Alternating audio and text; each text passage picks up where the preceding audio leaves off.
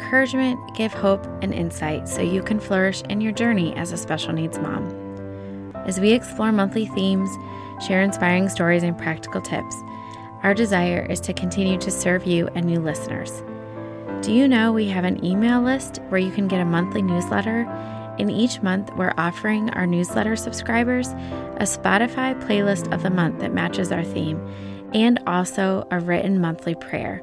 You don't want to miss it. You can help us spread the word about our podcast by sharing it on social media, subscribing, and leaving a review. Amy, Sarah, and I thank you for joining us today.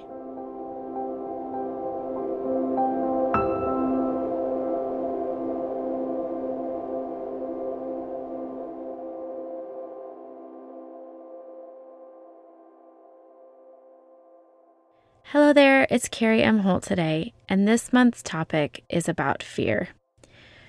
The timing of this seems pretty perfect in today's environment. We have been surrounded by fear. Take Heart is the name of this podcast, and we actually took the name from the scripture in John 16:33 that says, "I have said these things to you, that in me you may have peace." In the world you will have tribulation, but take heart. I have overcome the world. Can you just pause the podcast right now for a second and just let that sink into your soul? God has given us peace.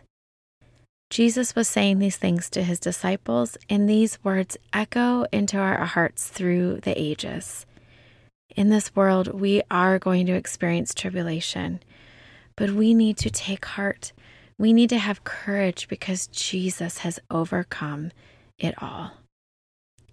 So, this actually sent me on a search for that phrase through the Bible. And we're going to talk about it again later in the podcast. So, fear is really a normal reaction, a normal emotion to scary situations. It's an emotion that protects us from doing things that are, well, unsafe. I think about the time that I was running and we have these crazy Canada geese around all these pools of water around in our neighborhoods. And this geese came after me and I was screaming like a mad person at the goose, telling the goose that I was going to kick its head in. Yeah, not a pretty moment, but I was scared.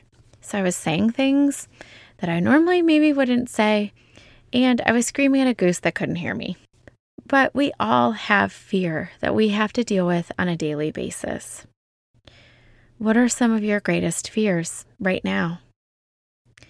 May I share a few of mine over the years? In the early days of my son's birth, it was just the unknown. Would I be able to handle three boys, three and under? What, how is this going to affect our other two children, especially those long three months in the hospital in the beginning? A lot of times I fear the future, not being around to care for him. Will he be able to live on his own? A few years ago, my son had um, some issues with his shunt, and we ended up being in the hospital for over two weeks.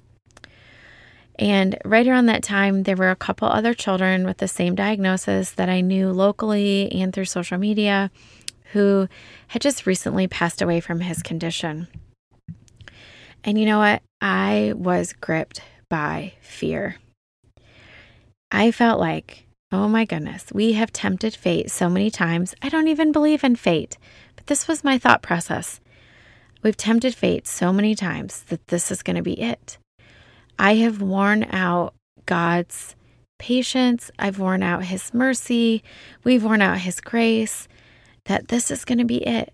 This is going to be the time when God's just going to get tired of healing him and He's going to take him home to be with him. And I had to face those fears. And I can tell you that it was really difficult. And I spent a lot of time crying and being paralyzed by that fear. But some of the things that I had to remind myself, even in that situation, was first of all, that God never runs out of patience or mercy or compassion. Not like we do. We are mortal human beings who run out of patience and mercy and compassion, and we fatigue, but God never gets tired. He never gets tired of us coming to Him with our fears. So, we are going to experience fear. I know the Bible talks a lot about fear not and do not be afraid and let not your heart be troubled. And those are some of those instances of hearing that phrase, take heart, over and over in scripture. But it's what we do with the fear. Do we let it rule us? Do we let it affect our decisions? Matthew 9 2, Jesus sees the man who is paralyzed, and he says, And when Jesus saw their faith, he said to the paralytic, Take heart, my son, your sins are forgiven. How could he have both faith and I'm assuming fear? Jesus told him to take heart. So I don't think that faith necessarily means there, there's an absence of fear. It's what we're doing with this emotion and how we're acting on it.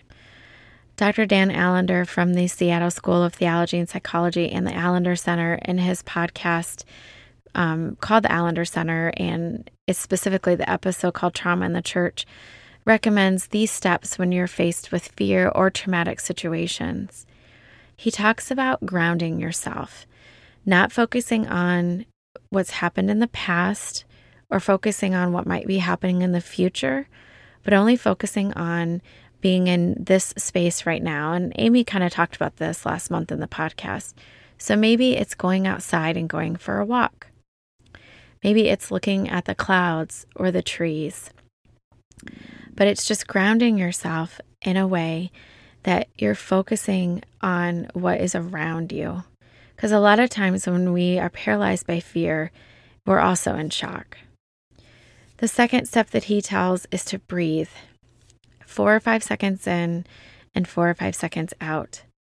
And again, I might be quoting Amy, but I know that she talks a lot about breathing in her social media and her blog and in her conversations on the podcast.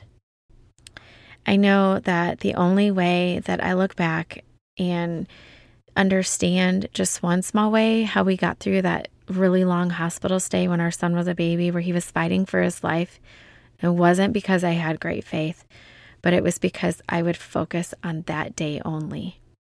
A lot of times we're in, in the hospital, at least in our hospital, the nurses will come in and they'll put up the goals for that day.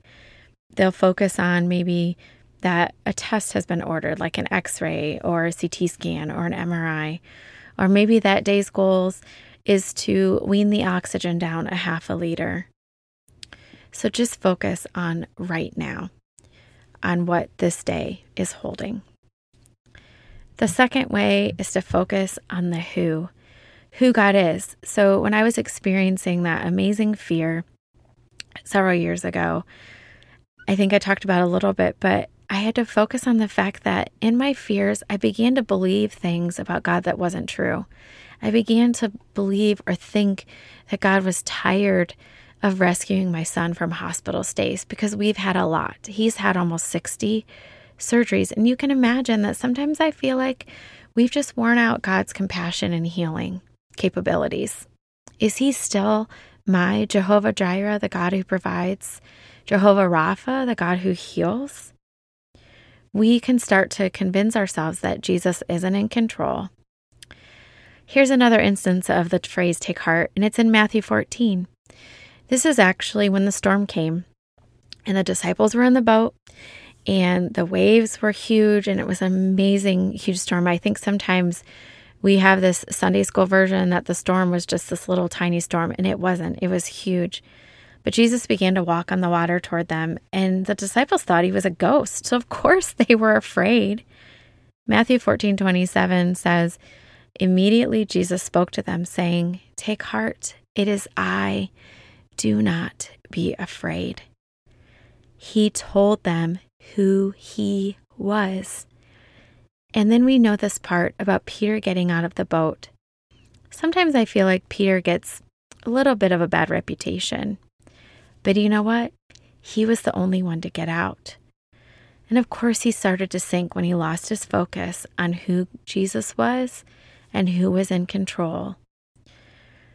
We definitely become more fearful when we think that we are the ones who are in control. But yet Colossians 1:17 says, "And he is before all things, and in him all things hold together." So I think we have to focus on who he is. Again, he doesn't get tired, he doesn't grow weary. His compassions never fail. His mercies are new every morning. They rain down on us every morning. So, in your fears right now, focus on the who. Number three is focus on the next step of obedience, if there is one. Now, you might be thinking, Carrie, you just told me to focus on right now, to focus on the who. This might be eventually. As you reoriented yourself, there might be a next step. Another instance of scripture telling us to take heart is in Mark 10:49. So the disciples and Jesus were coming to Jericho and a huge crowd was following them. There was a man who was blind, his name was Bartimaeus, and he was calling out to Jesus, crying out to him. The others rebuked him and told him to stay silent. But Jesus says, Call him. The crowd then calls him and they tell him, Take heart, get up, he is calling you. And he sprang up. And then Jesus asked him what he wanted him to do for him, as in Bartimaeus. Bartimaeus replies, Rabbi, let me recover my sight. Sometimes that next step of obedience is just telling God what we need and want. We have not because we ask not. Sometimes in our fears, God is showing us that it's just a little step of trust. It's saying that prayer, it's telling Jesus what we need. We want to feel his presence. We need him to remind us of who he is. I see Bartimaeus in this, and sometimes I feel like that if I was in that situation, how would I have reacted if I would have been there? I probably would have been one of the crowd telling Bartimaeus to be quiet because I was afraid of what Jesus was thinking. There's that fear again. But yet, once Jesus calls out, the crowd tells Bartimaeus, Take heart, have courage. He's calling you, He's asking for you. And I want to tell you right now that God is asking for you to come to Him with your fears, with your worries, with your anxieties. Bring them all to Him. Ask Him for what you need. Lastly, in our fears, we should focus on the future. And again, you're going to be saying, what in the world, Carrie? You just told me to focus on right now. You told me to focus on who God is. Now you're telling me to focus on the future. It seems kind of contradictory. But what this is, is this is for those moments outside of the paralyzing fear or trauma that you're going through. Focusing on the future is during the calm times. What it means is realizing that our life is but a vapor, as Ecclesiastes tells us. This has been one of my recent favorite quotes. I read a lot aloud to my kids a lot in our homeschool journey, and there's a book by S.D. Smith called The Wreck and Rise of Whitsun Mariner. It's in a particularly fearful time in the book when one of the characters says to another character, We have to keep loving what's on the other side of this fight, the other side of this rescue and that will have to make us brave. So, my encouragement for you is to focus on the future in the remembrance that God is holding us, that heaven is on the other side, reconciliation, perfect peace, that we have to keep loving what's on the other side. Romans and Second Corinthians talk to us about our light and momentary troubles. What can make us have this long term view? What can make us look at our fears as light and momentary? If you remember, Paul talked about this, and his troubles weren't light and momentary. He had a thorn in the flesh that he asked God to remove several times, and God chose not to. We don't know what that was. Maybe we don't know what that was specifically because then we can identify with it. Paul experienced persecution, torture, prison. But he said These light and momentary troubles are light in compared to the eternal weight of glory that awaits us. Focusing on the future means having a long term view, knowing and trusting that God's going to make everything right, whole, and perfect, just like Eden was before the fall. So, what we have to do is keep loving what's on the other side of this fight. I'm not saying your child is a fight, but maybe sometimes they are, or your circumstances are. Maybe it's your marriage. The other side of this rescue, we have to keep loving Jesus, and He will give us the courage to face our fears. Lastly, I want to close with some encouragement from John. Let not your hearts be troubled. Believe in God, believe also in me. But the Helper, the Holy Spirit, whom the Father will send in my name, he will teach you all things and bring to your remembrance all that I have said to you. Peace I leave with you, my peace I give to you. Not as the world gives, do I give to you. Let not your hearts be troubled, neither let them be afraid. I have said these things to you, that in me you may have peace. In the world you will have tribulation, but take heart. I have overcome the world.